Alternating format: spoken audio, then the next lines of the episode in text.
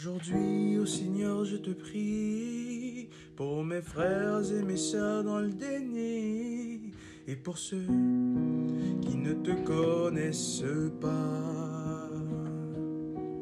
Que ton amour remplisse leur cœur et qu'ils s'émerveillent devant la parole de ça.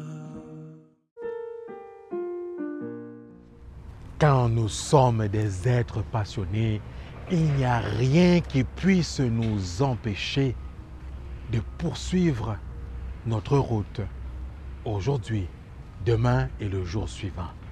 Dans l'évangile de ce jour, nous voyons un Christ passionné par la mission d'annonce de la bonne nouvelle du salut.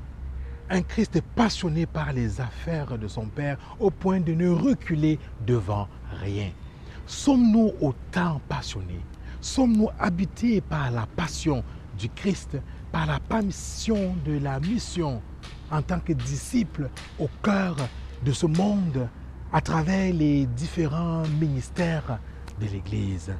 Oui, bien-aimés dans le Christ, nous avons besoin de redécouvrir, de retrouver cette passion, la passion d'appartenir au Christ, la passion chrétienne. Car sans cette passion, nous ne pouvons pas poursuivre la route aujourd'hui, demain et le jour suivant.